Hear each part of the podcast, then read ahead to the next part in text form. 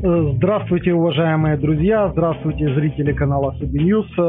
Мы сегодня приветствуем в нашем эфире Леонида Радзиховского. Здравствуйте, Леонид Александрович. Добрый день. В Москве во вторник Владимир Путин провел переговоры с премьер-министром Японии Синдзо Абэ. По словам Путина, страны подтвердили заинтересованность в заключении мирного договора. Мы знаем, что это была большая и единственная тема этих переговоров, и весной запланирована новая встреча. Если мы, в общем, обрисуем картину, о чем говорят, то Япония, ссылаясь на трактат о торговле и границах тысяча восемьсот пятьдесят пятого года, просит передать ей четыре южных острова Курильской гряды. Это Итуруп, Кунашир, Шикотан и Хабомаи. Российская сторона настаивает на том, что Южные Курилы вошли в состав Советского Союза после Второй мировой войны. Однако мы знаем, что мирный договор между странами до сих пор не подписан. Вот уже которое десятилетие страны фактически не вышли из состояния войны, если смотреть на эту сторону с юридической точки зрения.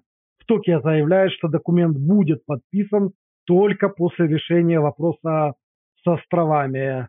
Сейчас идет обсуждение мирного договора, идут многочисленные встречи Абэ и Путина по этому вопросу, и японская сторона заявляет о том, что стороны как никогда близки к подписанию. Хотелось бы от вас, Леонид Александрович, услышать, будет ли подписан мирный договор и насколько Япония права, утверждая то, что м, вопрос с островами фактически решен. Э, премьер Японии даже на могиле отца поклялся, что это будет сделано. Ваше мнение, отдаст ли Путин острова, что Россия, если да, получит взамен, и к какому все-таки итогу должны прийти эти переговоры? Ну, как идут переговоры, естественно, я понятия не имею. Идут они в закрытом режиме, с закрытыми дверями. Вот, сначала один маленький прецедент. Значит, когда только началась новая Россия, так сказать, демократическая, в девяносто втором году, по-моему, Ельцин ездил в Японию. Тогда такого великого подъема патриотизма в России не было. Наоборот, были очень такие упадочные настроения, тяжелый комплекс неполноценности, Россия везде отступала и так далее, и так далее. Кстати, замминистра иностранных дел тогда был такой Кунадзе, он до сих пор жив, горячий, очень горячий сторонник того, чтобы отдать эти острова. Вот, и Ельцин ехал в Японию тоже со словами, что я заключил мирный договор. И при этом он со своей фирменной хитрованской такой улыбкой говорил, что у меня есть, понимаешь, восемьдесят семь способов решения территориальной проблемы. Ну вот, поехал Ельцин в Японию, и выяснилось, что у него есть один способ решения территориальной проблемы. Дырку от бублика вы получите, а не острова. И вернулся в Россию. С тех пор прошло двадцать пять лет, абсолютно ничего не изменилось. Японцы время от времени говорят, что они близки как никогда к решению проблемы. Россия вежливо улыбается. Значит, в чем вообще существует проблема, как мне кажется? Я, естественно, излагаю свою точку зрения. Не существует никакой территориальной проблемы. Ни со стороны России, ни со стороны Японии. Со стороны России точно, со стороны Японии, ну, с огромной вероятностью. Существует психологическая, амбициозная, символическая проблема национального достоинства. Таковы, в общем, девяносто процентов всех территориальных споров в мире. Ну, допустим, Гибралтар, трехсотлетний спор, в кавычках, Англии с Испанией. Бывают территориальные споры жизненно важные, не спорю. На Ближнем Востоке, Палестина, Израиль, там Вопрос идет о физическом истреблении. С одной стороны, о сложных проблемах существования. С другой стороны, бывают такие споры. Но, как правило, девяносто девять процентов территориальных, так называемых территориальных споров – это территория смыслов, как говорят, территория символов, территория амбиций. Для Японии принципиально, амбициозно, символически важно получить назад эти острова. Кстати, они уже согласны не на четыре, а на два острова. Тоже не очень понятно, почему. И почему именно эти два, а не те два. Ну, наверное, какие-то там юридические зацепки есть. Извините, Леонид Александрович, а по поводу двух островов я такую версию, кроме как в российских СМИ, нигде не слышал. На мой взгляд, японцы как стояли на четырех островах, так на этом и стоят. Ну, я читал, что японцы заявляют, что два острова этого не актуально в настоящее время. Ну, пусть четыре, пусть два, пусть шесть, пусть восемь. Это не имеет, вообще говоря, никакого значения. Для амбиций и для символов это не имеет абсолютно никакого значения. Значит, для японцев символически важно вернуть острова, не будем уточнять сколько, один или четыре. Для России принципиально важно не прогибаться, не отдавать. Россия один раз, проиграв русско-японскую войну в тысяча девятьсот пятом году, отдала Японии часть Сахалина. Договор этот мирный подписал тогда Витте. Его после этого называли граф Полусахалинский. Вот. Так что вот такое вот столкновение. Там есть, конечно, и практические вопросы рыболовства, там вроде бы очень развито и так далее. Но я думаю, что это вопросы больше для Японии, чем для России. Дальше, значит, там есть еще одна проблема. Там живут люди. Я, честно сказать, не знаю сколько, но, по-видимому, десять или пятнадцать тысяч человек. Вот на тех двух островах, которые, значит, уж точно Япония на них претендует. Тоже непонятный вопрос. Если бы острова передавали, что делать с этими людьми? Назад в Россию их везти? Или они становятся гражданами Японии? Или они, живя в Японии, остаются гражданами России? Довольно сложные все проблемы. Вот. И спросят их, не спросят их. Если бы речь шла о реальной передаче островов, то эти вопросы были бы сложными, достаточно сложными. А дальше есть юридические вопросы, тоже достаточно сложные. Это государственная граница. Государственная граница и вообще границы России записаны в Конституции, насколько я понимаю. Чтобы менять эти самые государственные границы по Конституции, нужна огромная масса всяких пертурбаций. Должен собраться Совет Федерации, должна собраться Дума, должны быть внесены соответствующие изменения в законы и в Конституцию. Я небольшой знаток юридических вопросов, но, насколько я понимаю, вот все это так или иначе в Конституции прописано. Ну, понятно, что все это в России глупости, в одну секунду соберутся все советы и проголосуют единогласно, это все понятно. Тем не менее, вот такие процедуры есть. И все эти процедуры страшно раздражали бы людей. Дико раздражали бы вот это собрание Думы или Совета Федерации по вопросу отдачи островов. Отдачи. Как сказано в «двенадцати стульях», васюкинцы ничего не будут отдавать. Васюкинцы будут только брать. Вот в этом и есть вся проблема. Естественно, не в юридической казуистике, и не в рыболовстве, и не в судьбе этих десяти-пятнадцати тысяч человек. Вся проблема в настроениях людей и в настроениях самого Путина. Значит, давайте начнем с Путина, лично, с человека по имени Путин Владимир Владимирович. По-моему, он никогда в жизни на этих островах не был. И никогда в жизни на них не будет. Может быть, не особо знает, где они находятся. И уж совершенно не интересуется ни рыболовством, ни какими-то там островитянами, которые живут на этих островах. Но он интересуется своим личным величием, своим самоощущением, своей самооценкой, своим самовосприятием. Самовосприятие человека, который публично нагнулся самыми длинными комплиментами, под самые сладкие улыбки японцев, под любые оркестры, под любые фанфары, с тысячей рукопожатий, с миллионом благодарностей. Но нагнулся. Нагнулся он. Не они, а он. Они миллион раз его благодарят, кланяются, а нагнулся он. И отдал он. Вот это, мне кажется, в его самоощущение, в его самооценку не вписывается. Кроме того, Путин вообще, как мы видим по его поведению, человек крайне вязкий. Вязкий, тяжелый, который может разжать челюсти только для того, чтобы что-то схватить. И потом опять их сжимает, как каменные. Если он каких-то, извините, несчастных рыбаков, абсолютно никому не нужных, не может Украине отдать. Он вообще никогда никому ничего не отдает. Он не так много хватает, это правда. Он не хватает то, что он не в состоянии переварить. Это тоже правда.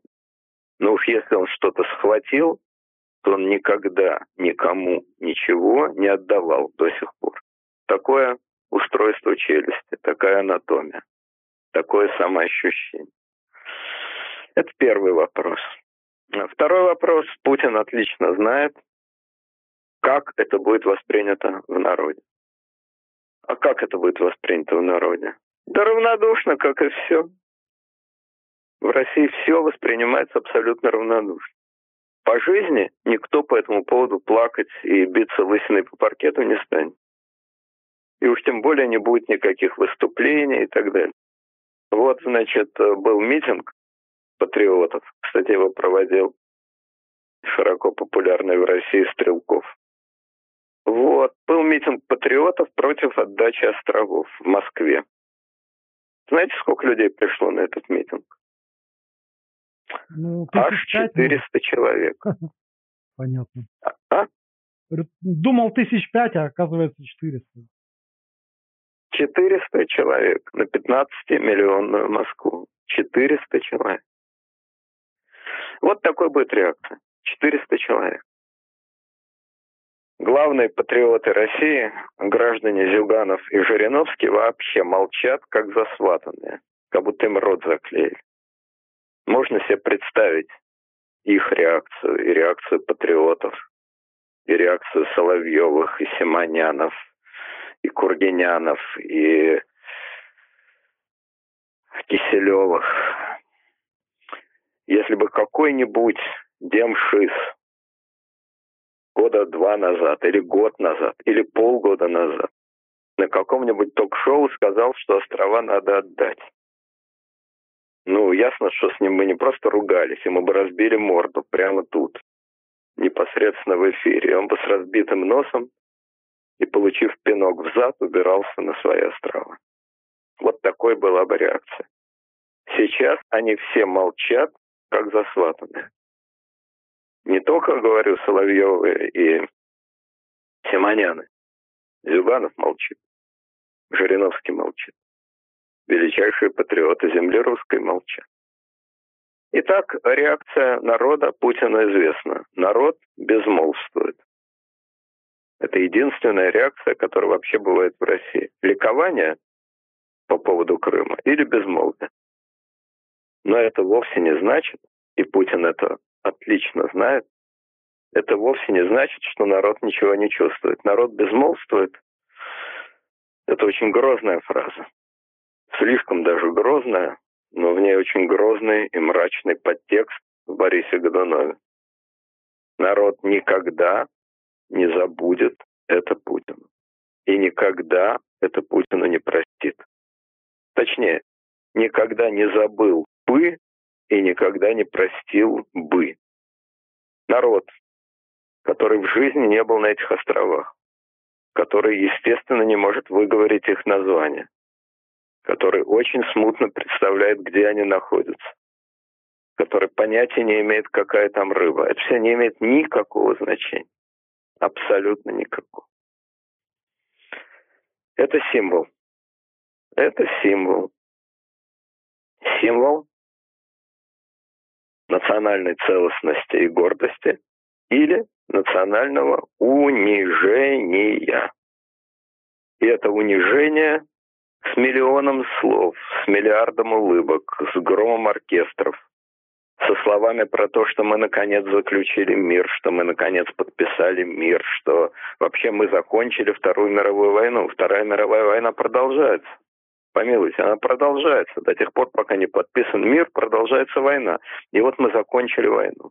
Вот вся эта блевотина словесная протечет, сколько бы ни орали и ни бесновались Соловьёвы и Симоняны, протечет мимо ушей народа. Потому что пропаганда, вопреки популярному мнению, совершенно не всесильна. Пропаганда всесильна, когда она говорит людям то, что люди хотят услышать. И пропаганда бессильна, когда она говорит людям то, чего они слышать не хотят. А вот слышать эту блевотину про мир, про договор, про дружбу и так далее люди слышать не хотят. То есть они с удовольствием это послушают, только острова отдавать нельзя. Мир, дружба, договор, отлично. Острова отдавать нельзя. Более того, на эту тему как будто специально уже снят фильм под названием «Иван Васильевич меняет профессию». Просто конкретно на эту тему. Там, как известно, Иван Васильевич отдает Кемскую волость иностранцам, после чего следует смертный приговор. Приговор окончательный, смертный и обжалованию не подлежит. Царь не настоящий. Все. Ни добавить, ни убавить, тут нечего. Царь не настоящий. А в шестнадцатом веке это означало народное восстание. В двадцать первом веке это не означает ничего с точки зрения действий. Это означает народное презрение, народное отвращение, народное омерзение.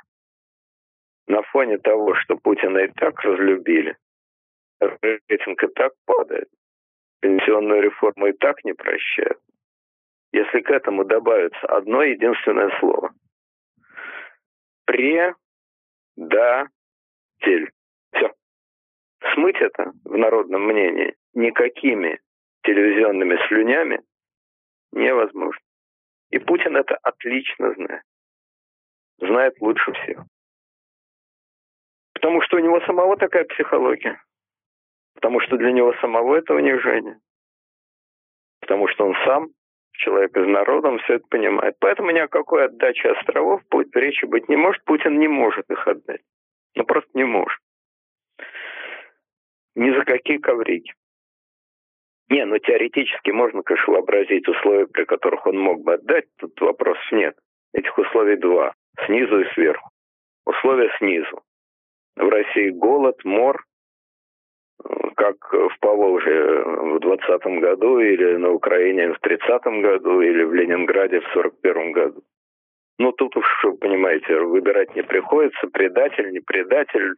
Не то, что острова отдашь, полстраны отдашь. Только бы жрать дали. Но это условие фантастическое. Этого нет, не было и не будет. Закрыли тему. Условие второе. Сверху. Да, мы отдаем острова. Отлично. Япония за это рвет отношения с Соединенными Штатами, вступает в о дэ ка бэ, там появляются на этих самых островах, а и на других японских островах тоже, российские, российско-японские военные базы. Япония становится нашим военно-политическим союзником. От Соединенных Штатов переходит к нам. Два острова отдали, а большие японские острова взамен получили. Ну, это народ поймет. Но это условие столь же невероятное, сколь голод, холод, глад и мор в России. Следовательно, раз таких экстремальных условий нет, а речь идет просто о каких-то экономических подачках, больших или меньших, за эти самые острова, то темы для обсуждения нет, отдать нельзя. Вот, кстати, заметьте, что на этих переговорах Путин все больше напирает на расширение торговли, а японец все больше напирает на мирный договор. Ну ладно. В любом случае, это переговоры ни о чем. Хорошо. Таких переговоров в мире невероятное количество, практически все торжественные саммиты и громкие переговоры ни о чем.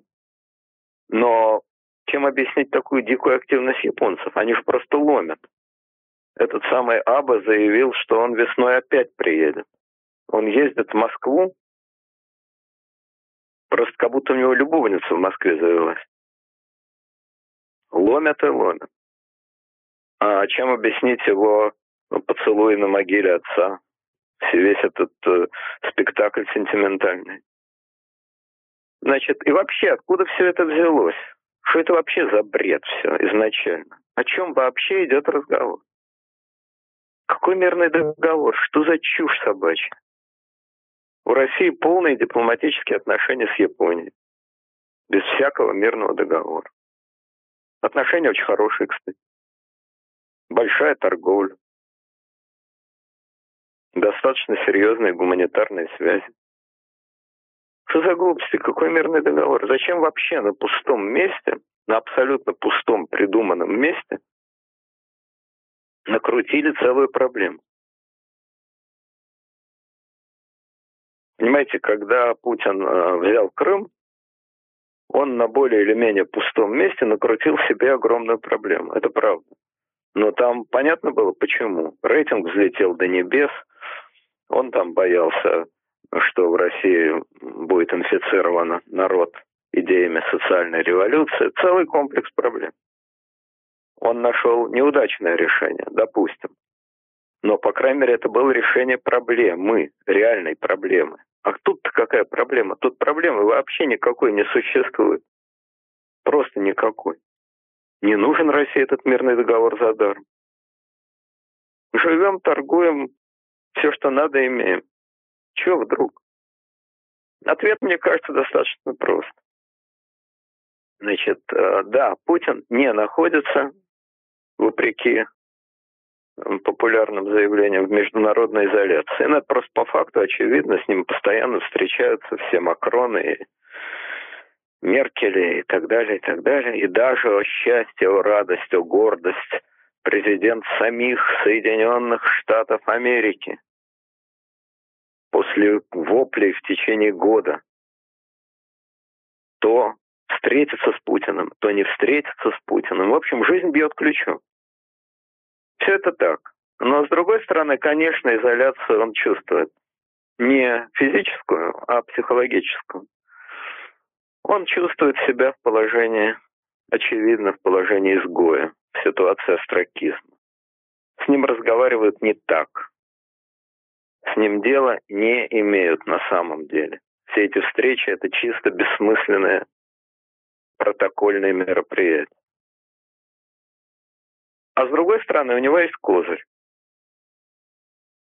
Ведь Европе от России ничего не надо. Вообще ничего. Ни Крым, ни Донбасс. Тем более Америке от России ничего не надо. И потрясание идиотскими мультиками ни на кого никакого впечатления не производит. Ну да, в России есть союз мультфильм. Известное дело. Профессионализм не потерян. Могут сбацать мультик про ракету, не вопрос. Но впечатление это не производит ни на кого. А тут есть реальная проблема, то есть для японцев реально.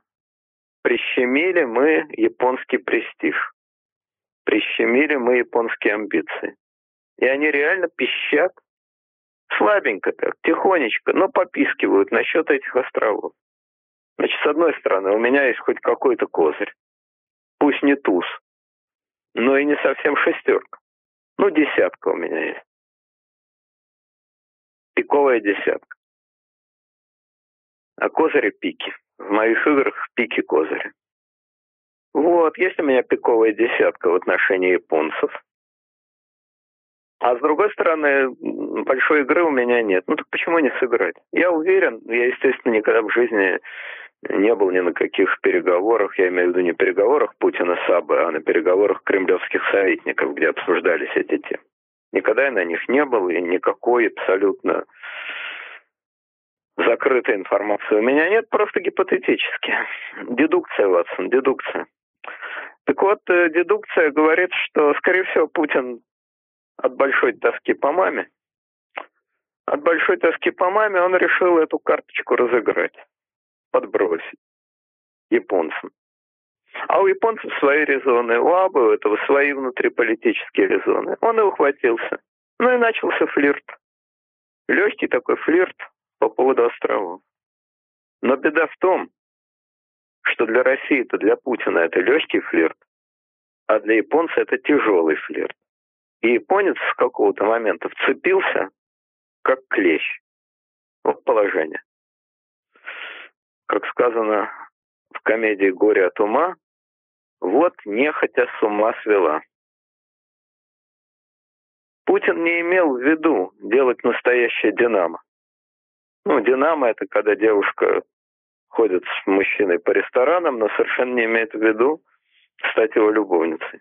Так вот, Путин не имел в виду, по-видимому, серьезное «Динамо». Серьезное «Динамо» с серьезным партнером, таким как японцы, это дело вообще довольно противное, неприятное, опасное. Он имел в виду просто пофлиртовать, а японец впился, как клещ. А японец что, дурак совсем? Просто идиот, ничего не понимает. Ничего не понимает в психологии Путина, ничего не понимает в психологии России. Ну, вряд ли уж совсем дурак японец. Так зачем он все это делает? Возможный ответ заключается в следующем. Японец рассчитывает, что если он, японец, взвинтит ставки до небес,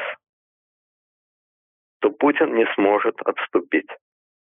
Ведь у японца какая ситуация? С одной стороны, он осыпает Путина комплиментами, чему наш шеф очень чувствителен, и от чего он поотвык, потому что комплиментами его мало кто осыпает. «Ты меня уважаешь?» «Да». «Я тебя уважаю. Я тебя очень, очень, очень уважаю». Приятно? Приятно. Путину очень приятно. И в ответ на это сказать: а пошел бы ты лесом. Уши от мертвого осла получишь, а не острова. Понял, Япоша? Гуляй. Вот сказать это в ответ на японские любезности, в ответ на то, что он Путина очень, очень, очень уважает, Путин не может. Тем более, что так сказать и остаться с училкой немецкого Меркель и французиком, которые его совсем не уважают и абсолютно свое уважение не демонстрируют. Этого он не может. Значит, он на комплименты податлив. Значит, он будет тянуть и дальше. Он будет тянуть, а я буду взвинчивать ставки. Я буду взвинчивать ставки до такого положения, когда ему, Путину, будет страшно, но просто неудобно, неловко, страшно меня послать. Потому что это уже скандал.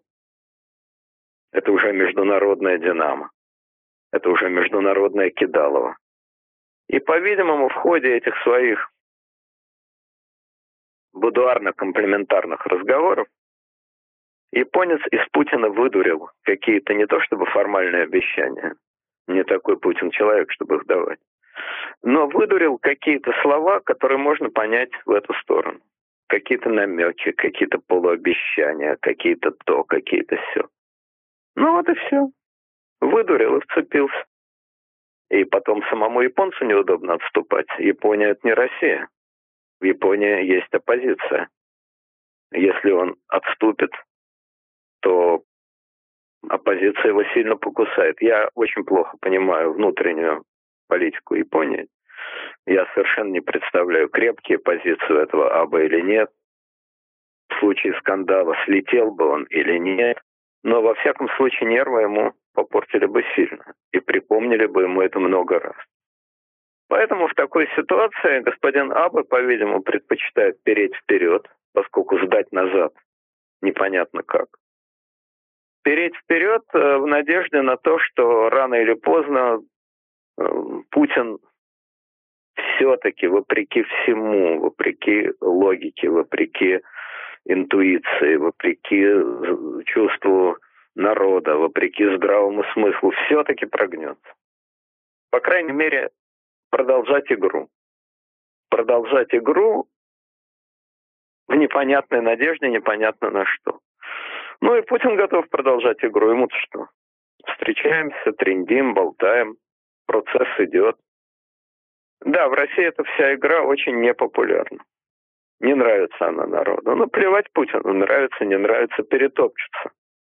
Острова я не отдаю, не отдаю. Поэтому какие претензии?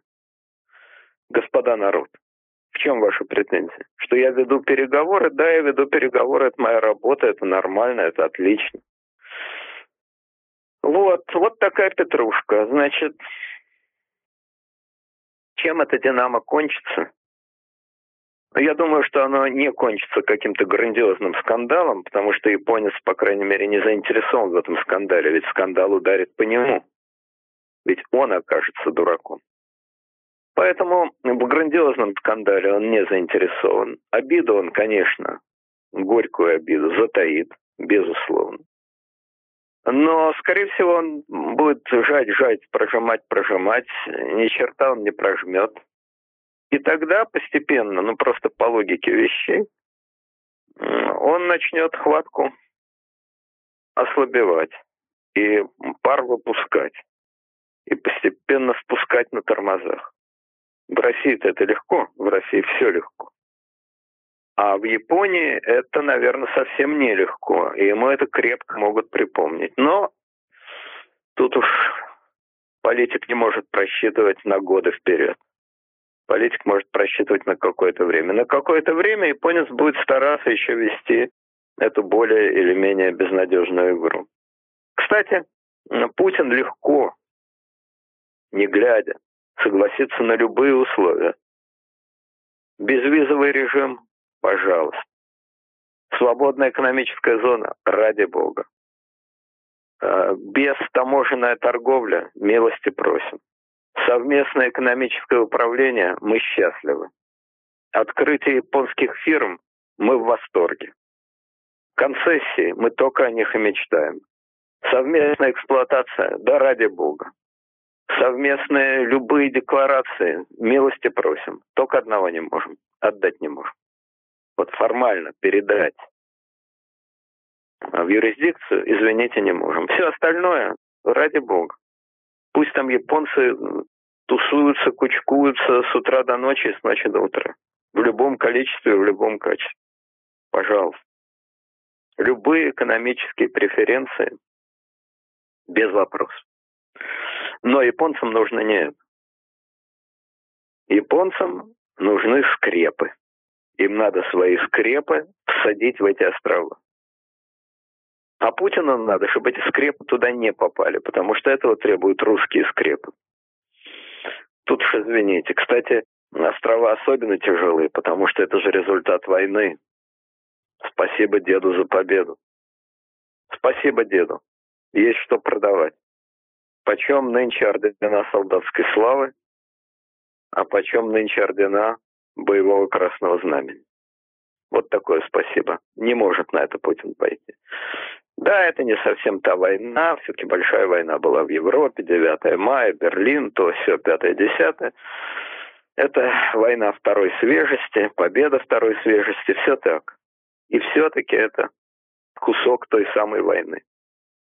Пусть это не бессмертный полк, но бессмертная рота, но бессмертный взвод. Костями и орденами деда торговать несподручно. Вот такая вот петрушка. Значит, теперь можно подвести некоторый общий итог. Значит, что в сухом остатке? Что от этих переговоров потеряла Россия и Путин? Ничего, разумеется. Время провели с удовольствием. Что от этих переговоров выиграла Россия и Путин? Тоже ничего. Путин без конца говорит: надо увеличить товарооборот в полтора раза. Но тебе надо, ты увеличивай. Японцы, надо понимать, торгуют не потому, что это кому-то надо, а потому что им это экономически выгодно или невыгодно. Насколько выгодно, настолько и торгуют. По приказу Путина и даже Абэ они торговать больше или меньше не будут. Меньше могут, если ограничения введут, а больше не будут. Поэтому Россия ничего не выиграла, ничего не проиграла.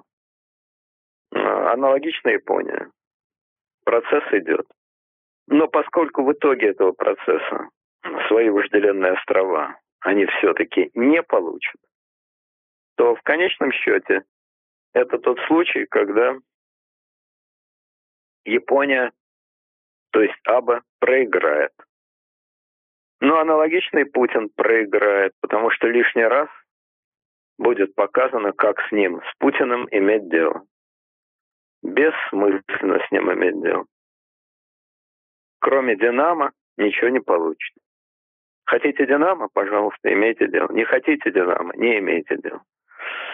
Вот так будет обстоять дело в итоге. Оба в нуле и оба, в общем, в дерьме. Ну, в таком слабеньком дерьме, потому что, еще раз повторяю, громкого скандала не хочет ни та, ни другая сторона. Никому он не нужен. Поэтому громкого скандала не будет, разве что японская оппозиция будет бузить в своей Японии. А российская оппозиция, господа Стрелковы, ну, это несуществующее понятие. Вот, громкого скандала не будет, и громкой победы не будет, а время тянется. Собственно, это и есть единственное развлечение Путина. Ведь мы играем не для денег, а только вечность проводить. Вот он так проводит время, вечность так проводит. Леонид Александрович, вы э, заговорили сами о таком термине, как э, «Динамо». В связи с этим э, мне хочется у вас спросить, как вы думаете, имеет ли самурайская японская сторона в виду на переговорах, что переговоры с Москвой могут быть действительно не самыми надежными, и эта сторона, вторая московская сторона, она не самый надежный партнер. Почему? Мы можем вспомнить, например, сорок первый год. Это был единственный случай, когда Сталин лично встречал одного из руководителей государств. Он первый раз и последний приехал лично на вокзал и встречал премьера Японии и решил, наверное, одну из основных задач Второй мировой войны. Он договорился с японцами, что те не будут открывать Второй Восточный фронт, хотя они были союзниками Гитлера, они не стали открывать фронт против СССР, они не вторглись на Дальний Восток и сдержали свое слово вплоть до последних месяцев войны, когда СССР нарушил односторонний этот договор и совместно с США напал на Японию, которую тогда называли в Советском Союзе милитаристская Япония. Леонид Александрович, имеет ли в виду вот это коварство Москвы японцы, когда они разговаривают с Путиным? Ведь мы знаем, что это действительно благородная нация. У них, например, самая древняя династия в мире. Японские императоры, эта фамилия никогда не менялась. И это единственная династия, которая уже сотни лет правит Японией. Ну, я уже на этот вопрос отвечал. Естественно, имеют. Что же Япония? Дебил, что ли? Естественно, имеет. Естественно, у него есть советники, аналитики, которые ему говорят, что русские не отдадут эти острова. Не отдадут.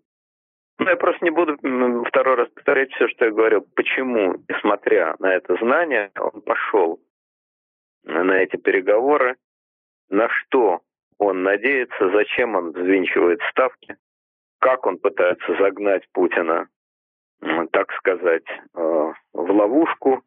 И как он, главное, я думаю, что он прекрасно понимает, что ни черта из этого не выйдет, как он, главное, готовит себе пути к отступлению. Вот это, я думаю, сегодня для японца главный вопрос.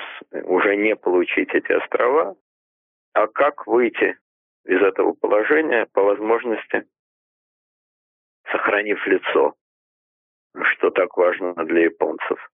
Пока что он э, только усиливает, ну, по крайней мере, на словах, только усиливает напор, только усиливает «Динамо», только педалирует тему, что вот-вот, вот-вот, вот-вот я приеду, вот-вот я приеду, подпишем, подпишем. То есть он продолжает взвинчивать ставки. Вот это и вызывает определенные сомнения, что все-таки японец же не сумасшедший. И если он все время взвинчивает ставки, то на что-то же он надеется. Вот это и есть, собственно, главная интрига, которая делает занимательной всю эту тему. Сама вся эта тема — это абсолютная пустышка. Такая же пустышка, как эти острова. Ну, будут у России эти острова, но не будет у России этих островов. Фактически это же абсолютный ноль, спор ни о чем. Об амбициях. Ну, у меня, например, таких амбиций вообще нет никаких. И кому принадлежат эти острова, мне абсолютно все равно. Вот, ну, любопытная ситуация. Любопытная ситуация, потому что она чисто теоретически действительно смешная. Путин не может отдать Но японец не может этого не понимать. И хотя он это понимает, он продолжает взвинчивать ставки. Он, он уже видит, что она динамистка, но продолжает все более дорогие подарки ей делать, упорно за ней бегать, упорно звать ее по театрам, клубам, ресторанам и так далее, и так далее, дарить, по крайней мере, обещания дарить. На что расчет? На то, что она, несмотря ни на что, сломается, но она не может сломаться. Не может, а все-таки. Вот это вот такая действительно загадочная история, потому что каждый раз говоришь себе, ну если японец не сумасшедший, то он должен понимать, что ничего из этого не выйдет. И все это ему же вернется. Он выписывает счет самому себе. Следовательно, раз он не сумасшедший, то у него есть какие-то надежды. Значит, Путин что-то ему пообещал. А если Путин ему пообещал, Япония — это не Украина, тут он такого обмана не допустит, значит, где-то он отступит. Так? Нет, не так. Но не может он отступить. Еще раз повторяю, ни в своих глазах, ни в глазах народа он отступить не может. Вот такая загадочная история. Но пересказывать ее еще раз, эту всю программу повторять от начала. Вот. А что касается Второй мировой войны, это отдельная абсолютно тема, очень интересная, очень любопытная. Там много загадок для меня, человека, слабо знающего японскую историю. Действительно, почему японцы не напали, это также для меня непонятно. Как непонятно, почему они напали на Перл-Харбор. Такие все из себя благородные, а напали на Америку без объявления войны. Вот оно, японское благородство. О японском благородстве много интересного могут рассказать китайцы. Говорят, что японские концлагеря в Китае не намного уступали немецким в Европе. И что, например, эксперименты на живых людях японцы ставили ничуть не хуже, чем доктор Менгеле и прочая компания в Европе. Но благородство — это вообще не политическая категория, тем более, когда речь идет про тридцатые годы, про мировую войну. Какое же там к черту благородство? Сталин, несомненно, японцев предал, несомненно, растоптал договор с ними точно так же, как Гитлер растоптал договор с Россией. Ну, опять-таки, ну кто в такой войне мыслил категориями «соблюдай, не соблюдай, выполняй, не нарушай, не нарушай». Американцы атомную бомбу сбросили, это как? По понятиям или не очень? Вот, так что благородство — это не про то. Скажите, пожалуйста, мы знаем, что на Дальнем Востоке есть два слона, два больших игрока. Это, ну, если мы не будем говорить о Российской Федерации, насколько она могучий игрок, но мы знаем, что два основных игрока в этом регионе – это Китай и Япония. Как вы думаете, Леонид Александрович, насколько нервно дышит Китай, когда смотрит на эти переговоры? Ведь передача, возможная передача этих островов напрямую затрагивает интересы Китая. Сближение Японии и Российской Федерации также напрямую затрагивает интересы Китая. Насколько Китай на все это нервно смотрит, как вы думаете? Ну, трудно судить. Понятно, что радости никакой тут нет у китайцев от возможного сближения. Более того, Лавров даже уже сказал глупость какую-то, что мы надеемся, что наши переговоры с Японией приведут к тому, что Япония изменит свою позицию в отношении Китая. Как галиматья вообще, сапоги в смятку. Но смысл просто понятен. Это реверанс в сторону Китая. Друзья, мы ни на одну секунду не забываем о вас, о ваших интересах. Когда мы ведем флирт с японцами, мы его ведем исключительно для того, чтобы наладить их отношения с вами, с китайцами. Чепуха, конечно, полная. Насколько я знаю, у Китая и Японии там есть чуть и тоже не территориальные споры. Вообще, если представить, что эти несчастные острова отдали бы японцам, то это, конечно, тоже открывание э, знаменитого ящика Пандоры, потому что на Дальнем Востоке уйма взаимных претензий, только начни. И у японцев с китайцами, и у других стран там хватает всякого. Вот. Теоретически для России было бы, конечно, выгодно выгодно разбить китайскую монополию, опираться не только на Китай, делать ставку не только на Китай, быть не только младшим партнером Китая, но разбавить это дело отношением с Японией, ставить на двоих.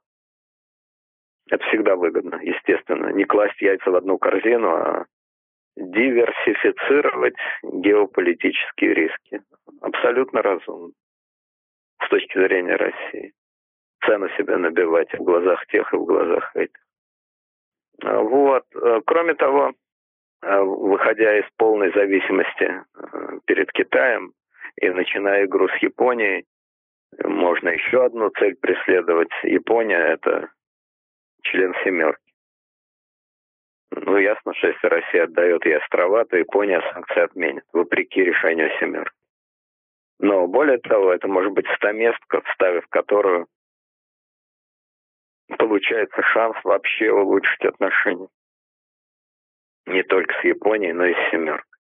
Но это, понимаете, все из разряда химер и геополитических фантазий в маниловском духе. Все это было бы очень мило, замечательно, очаровательно. При одном единственном условии. Острова отдай. Плюнь на все, что ты делал двадцать лет. двадцать лет ты делал свой имидж на своем суверенитете, на своем брутальном, агрессивном патриотизме. Не просто патриотизме, агрессивном патриотизме. На своем агрессивном, в хорошем смысле, как он любит говорить, ну в хорошем, на своем агрессивном русском национализме, на том, что ни пяди земли никому никогда, на священной войне, на дедах и так далее, и так далее. Весь твой миф построен на этом. Его высшая точка — Крым. И вот сейчас, когда твоя звезда закатывается, когда ты хоть с Крымом, хоть без Крыма всем надоел, и когда падает рейтинг. А что такое рейтинг? Это же ерунда, дело не в рейтинге, это просто показывает отношение. К тебе изменилось отношение. В этот момент добить это отношение, придав свой миф, никакие отношения с Японией и никакой раскол «семерки» фантастический этого не стоит. Кстати, если бы Путин хотел, всерьез хотел, наладить отношения с Западом, это гораздо легче. Им-то отдавать ничего не надо. Запад-то к нему территориальных претензий не имеет.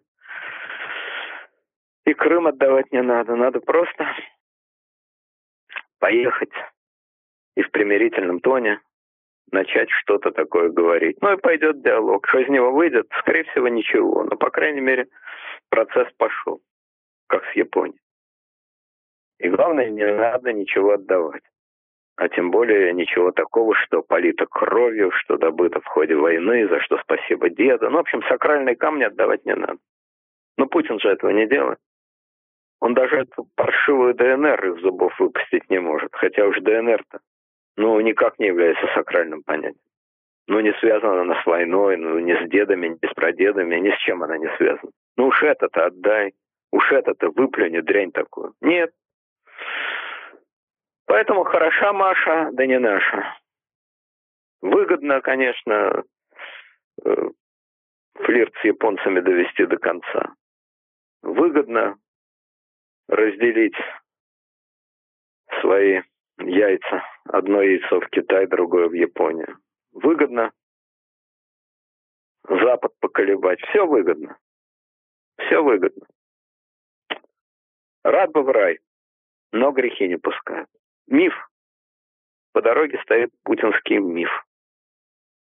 Леонид Александрович, скажите, пожалуйста, вот эти переговоры, как они влияют на такие страны, насколько нервно, опять же, на них смотрят такие страны, как, например, Германия, Финляндия, насколько они нервно смотрят на Восточную Пруссию, на Карелию, и возникнут ли какие-то движения после этих переговоров в этих направлениях? Или это исключено априори? Ну, какие движения? Ну, какие движения? Еще раз повторяю, я уверен, что Путин ничего не отдаст. Какие движения? Движения в ответ на что? В ответ на то, что Путин ничего не отдал. Но даже если бы Путин, представим себе, невероятное отдал, ну, никто в здравом уме, ну, окончательно не рехнувшись, в Европе никогда не заикнется ни про какую Восточную Пруссию, ни про какую Карелию. Шутите? Начать перекраивать карту Европы? Хватит? Хватит, господа. Два раза занимались этими играми. Может, еще про Эльзас поговорим? Давненько что-то не выясняли, чей Эльзас. Французский или немецкий? Сами жители Эльзаса, похоже, об этом забыли, так мы им напомним. Европа сыта навсегда. Вот какие границы есть, такие есть. И никто там ничего, никогда, ни на миллиметр, не то что перекраивать, а заикаться об этом не будет. Никто и никогда. Если бы Европа не была сыта по горло территориально амбициозными проблемами, то никто в Европе вообще не заметил бы такую мелочь, как то, что Крым перешел от Украины к России. Как вы понимаете, ни к Германии, ни к Англии, ни к Франции это не имеет никакого отношения, ни прямого, ни кривого. Им что украинский Крым, что русский Крым, что турецкий Крым, что японский Крым, абсолютно в одну цену, что вообще никакого Крыма нет. Для них этого понятия не существует. А понятие нерушимости границ существует. Никто никогда ни на один сантиметр, ни на один миллиметр никакой земли в Европе претендовать не будет. Леонид Александрович, спасибо за ваше мнение о том, что Курилы Путин не отдаст ни при каких условиях. Мы обязательно это мнение запомним и через полгодика, через год вернемся к этой теме и, может быть, еще раз обсудим это все. Я, конечно же, как всегда, желаю вам всяческих успехов, здоровья. Я надеюсь, мы с вами еще не один год будем общаться на этом канале. И спасибо вам большое, Леонид Александрович. Всего вам доброго. До свидания. Всего хорошего. До свидания.